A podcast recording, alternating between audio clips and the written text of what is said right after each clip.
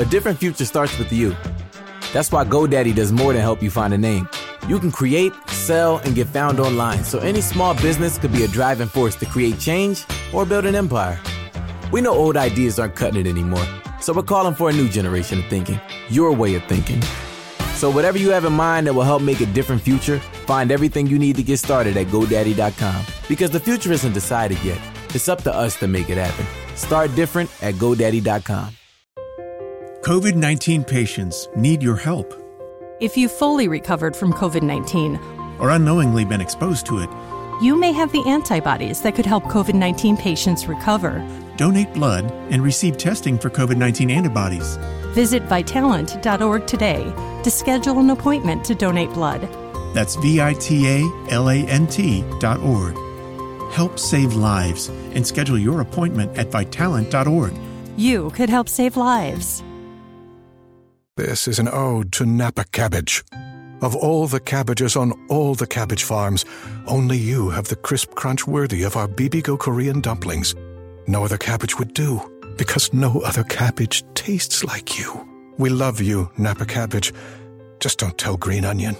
Napa cabbage, one of many obsessively crafted ingredients in every hearty, flavorful Korean dumpling from Bibigo. Go handcrafted. Go Bibigo. Authentic Korean dumplings now in the freezer aisle. On this edition of Confessions of a Marketer, we're talking product marketing.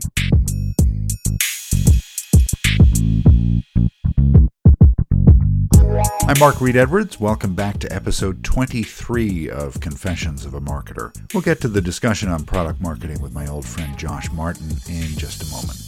Coming up, we have a few terrific episodes in the works. I've got Joe Kasherba next week to talk about design in an era of sameness. Then we'll talk with Professor Bob McCullough about the next generation of marketers. Plus, we just confirmed a chat about GDPR in the next couple of weeks with the CEO of Wunderman Data. If you don't know what GDPR is, you will soon. Lots more to come, so stay tuned. On to Josh Martin and product marketing. Josh and I first met at a market research firm about 10 years ago. He was an analyst, a bright analyst at that, and he seemed to have a knack for distilling complex issues down to the facts, whether it was a market, a company, or some other argument.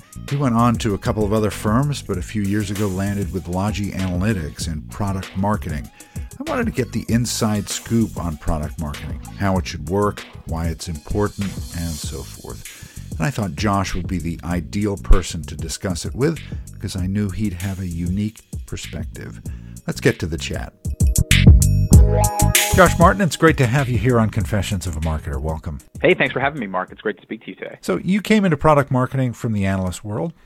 So, how did those skills you honed over that part of your career prepare you for your current role? Yeah, I think it was actually really essential to my success. And, and the primary criteria that I would look at is the ability to really understand a market. Uh, that was something that I did a lot of as an analyst, not surprisingly. I've always kind of defined the analyst world as there are kind of two types of analysts, right? You have analysts that pick a topic and they're very, very deep and knowledgeable about that topic. They know the key players, and that's kind of what they cover for 15 or 20 years of their career.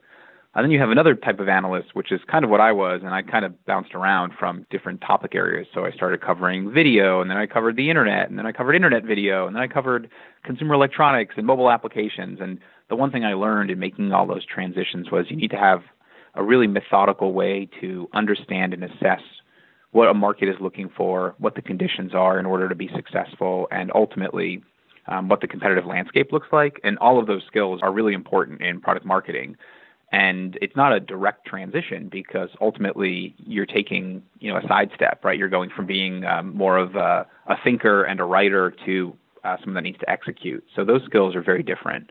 But i think those foundational elements were essential to me being successful in my role. Yeah it's it's kind of an interesting corollary between looking at a broad market and looking at a kind of an individual company's market yeah, you know what's funny now is now on the other side, you know, we work with a lot of analyst firms at this point uh, in time, and the world has changed fairly dramatically because I remember as an analyst, we'd often want to provide strategic and tactical advice to our customers and, and talk about kind of how they need to compete in the future and where the market was headed, and the high level stuff was fine. But ultimately, when you were thinking about strategic information, and we get pitched by analyst firms all the time that are trying to say, well, we'll help you with your go to market or we'll help you with your strategy and understanding the marketplace. And it's very difficult to find analysts that are as knowledgeable about the market because you know we're competing in it every day right. and it's not particular to me or, or to Logi, but it really is relevant for any kind of practitioner. Getting advice from an outside party is challenging. So we've kind of transitioned to now use the analyst community really for third party validation. So they kind of understand the market and the competitive landscape and they can take the you know 10,000 foot view and provide that context to our customers in a way that you know us saying it probably wouldn't be very helpful because obviously we're a bit biased even if we want to be as credible as we can be whenever we write something. Uh, but that's kind of how we use the analyst community. But having the ability to create really compelling content is also incredibly important because, as we know, kind of the inbound strategy of creating material that appeals to buyers throughout their entire journey. You know, the stat that's always bandied about is, you know, 50 plus percent of research is done online before someone wants to talk to a salesperson. So making sure that you're setting yourself up as credible, knowledgeable, helpful are all things that are really, really important when you're trying to build influence with buyers down the road. So, is that a lesson you would give your younger self as an analyst? Yeah, I think I would probably do things very differently. I remember as an analyst, I always wanted to talk strategy, and it was something that was always interesting to me. Uh, but I always felt that we weren't really in a legitimate position to do that because, again, we weren't practitioners of that. And it's just a different set of skills, right? So the advice that you give people as an analyst has to be very different than the ground level work necessary to be successful in a you know a tactical role like product marketing.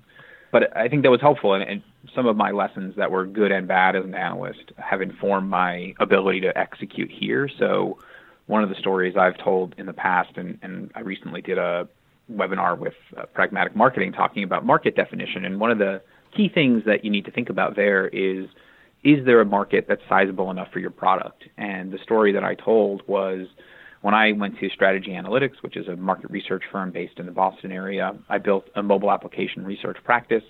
Uh, I stayed there for several years. The practice was very successful. I left. And I'm actually coming back and tried to build a different service based on similar data sets. And you know, two or three years later, the market had changed, and I didn't do my due diligence to understand and assess what the competitive landscape looked like, what the market looked like, what the market would bear. And what we tried to build ultimately wasn't successful as a result. And they've kind of taken some different turns after I wound up leaving there and joining Logi, but it was a good reminder that if you don't thoroughly understand what you're getting yourself into, you're going to find yourself in a quagmire. So you're a product marketer now, and what are kind of maybe the three things you'd recommend that a person does in that role when they first start? So it depends on where you're coming in in in the group, but and how big the company is. So those are those are the caveats I'll put up front. Yep. I, think the challenge is that you need to really understand three key areas, right? If you want to be successful in product marketing, you need to understand the market. You need to understand the product that your company is selling and perhaps multiple products if you're supporting the corporate entity.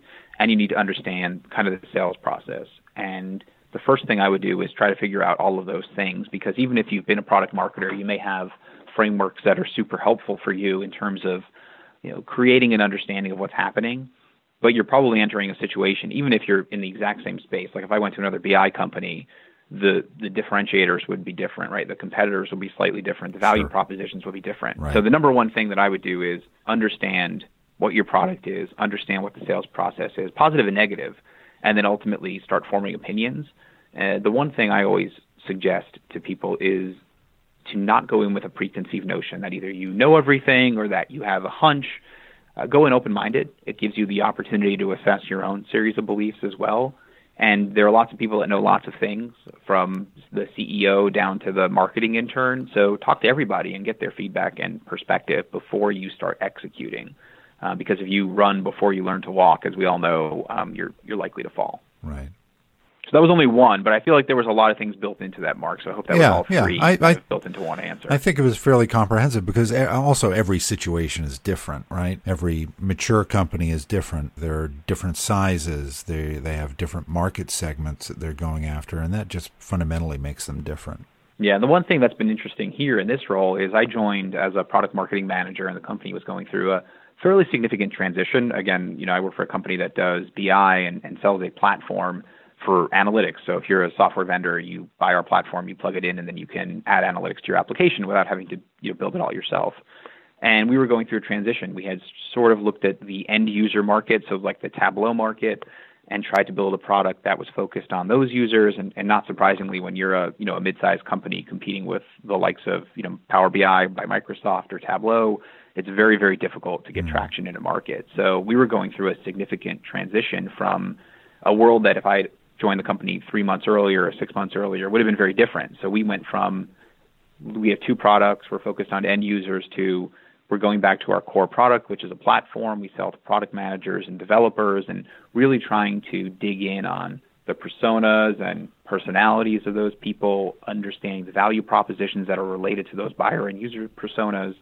So anything can change in any moment, and you ultimately have to have the frameworks necessary to adjust and also be flexible to adjust, right? If we had stayed with our opinions of, well, we're going to just tackle this market, we're going to keep going after it, we're going to burn a ton of money, we probably wouldn't have been successful. But because we were able to transition and understand, you know, who our buyers were, who we were most successful with, we were able to effectively make that transition back. And now we've well positioned ourselves with this particular buyer segment who we think is really the future of our company, and that's who we focus on servicing every day. Right. If you've recovered from COVID 19 or unknowingly been exposed to it, you may have antibodies that could help COVID 19 patients. Donate blood and receive testing for COVID 19 antibodies. Visit vitalant.org today. The pivot is a key skill in product marketing, I would imagine. It's very difficult. And then to kind of discuss the point you made before in regards to the situation of an individual company, really the personalities of the product team, the personalities of the folks on the sales team, the types of executives you have, all will really impact your ability to be successful. I mean, at larger companies, they have someone that's focused exclusively on sales enablement, another person that's exclusively focused on competition and, competitive enablement. And they have people that are kind of subject matter experts in each of these functional areas. And at Logi, we don't have that, right? It's me and I have um, someone on my team that focuses on customer marketing, which is a function that we've been building out in 2018. So that also will have a big impact. If you're going to work for a very large company, you're probably going to be in a very specific vertical, the kind of focus kind of a role, right? You'll have one area that you'll get very, very deep in, but you probably won't have exposure broadly.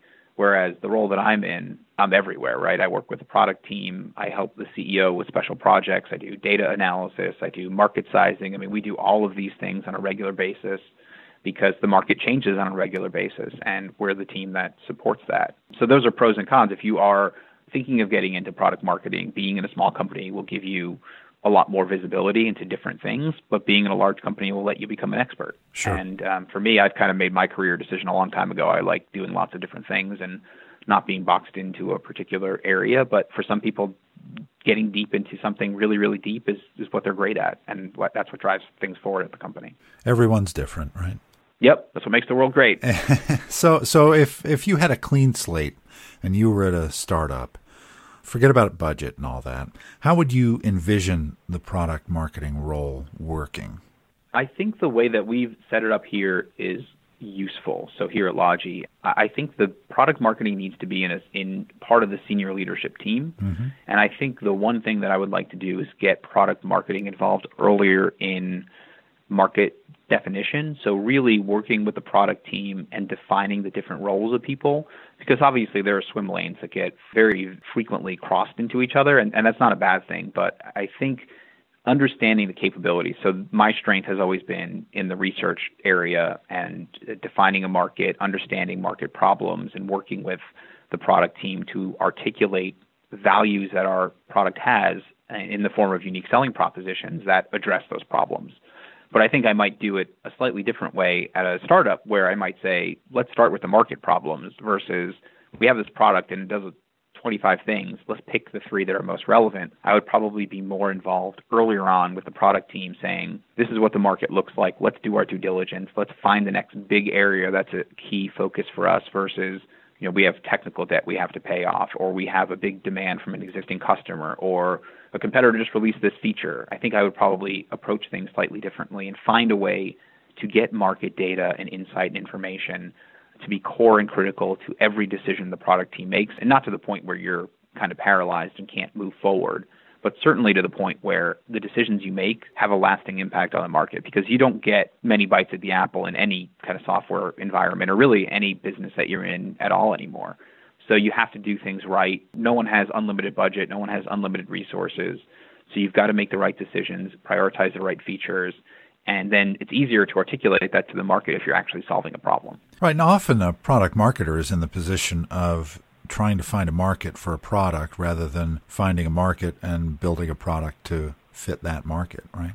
Yes, I guess in my idealized world of a company, it could be the other way around. Yeah. Hey, here's a problem. Let's build a product to Yeah. solve it. And it's not always going to be that way, right? Sometimes you're going to have to um, work to articulate the value propositions. But but then the challenge is identifying the right segment of people that have that particular problem, highlighting that problem to them, figuring out who they are, what they care about, how to talk to them, partnering with a strong marketing team that can target those folks and really focus on the pains that they're feeling because that's kind of where we are in the in the world of marketing, right? You can talk to people about their hopes and dreams and aspirations, but in the B2B world, it's really a, a pain oriented. Yeah. You have this problem, we can solve it because you're going to have to go justify budget. And I've never heard anyone go for budget and say, I feel really a lot better about myself, Mr. Boss Man uh, or woman, if, if you would just approve this budget and we could use this piece of software. I'm pretty sure that that's a recipe for not getting a budget approved. So Right. usually there's a problem and you have to solve that problem. Yeah, it's not about my self esteem. It's about helping the company solve a problem. It would be wonderful if it was. There's so many things I'd like my boss to approve. So when I, when I met you, you were a, a bright young analyst, and I don't know whether you had product marketing in your sights, but I guess looking back, what kind of advice would you give to a person early in their career who's thinking about product marketing as a direction?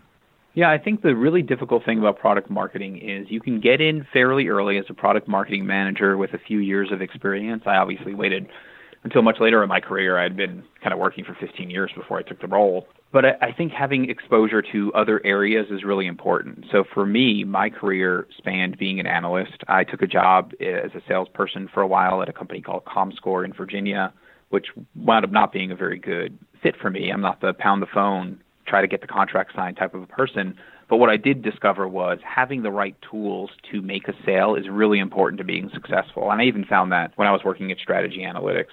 So I would say get some practical experience doing the different jobs that you need to support as a product marketer, right? As product marketing, you sit between sales, you sit between the product team, you sit between the marketing team, and, and sometimes with the executive team as well.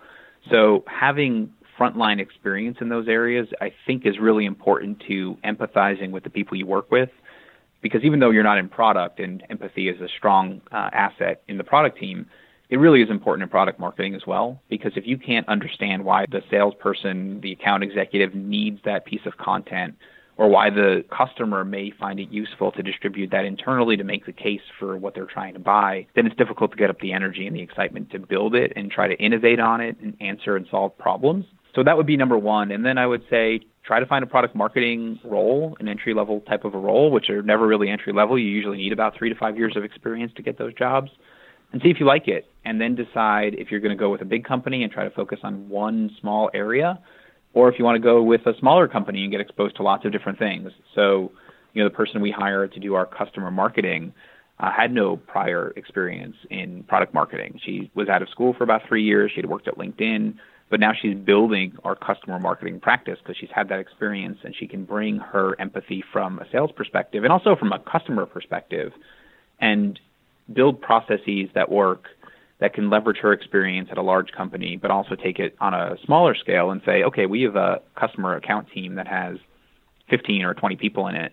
How can we optimize their time? How can we make the experience better for our customers? But I don't think those things would be possible if she hadn't previously had experience kind of on the front lines and also being at a large company helped her significantly because they do have robust training programs and they do have mentorship programs and, and all those things helped her accelerate her career to a point where it probably wouldn't have been for another two or three years if she had started at a smaller company. Well, Josh, this was a great discussion. Thanks for joining me here on Confessions of a Marketer. I really appreciate it. Well, thanks for having me. And uh, just all the executives out there listening, be nice to your product marketing people. Their job is, is pretty hard. Wonderful. Thanks, Josh. Thanks, Mark. I really want to thank Josh for being with me. Next week, Joe Kasherba on design in an era of sameness. Lots more in the works, so stay tuned. This episode of Confessions of a Marketer was written, produced, and edited by yours truly. T. Jordan of A Class Productions wrote the theme music. Confessions of a Marketer is a trademark of Reed Edwards Global Inc., and this episode is copyright 2018. I'm Mark Reed Edwards. See you next time.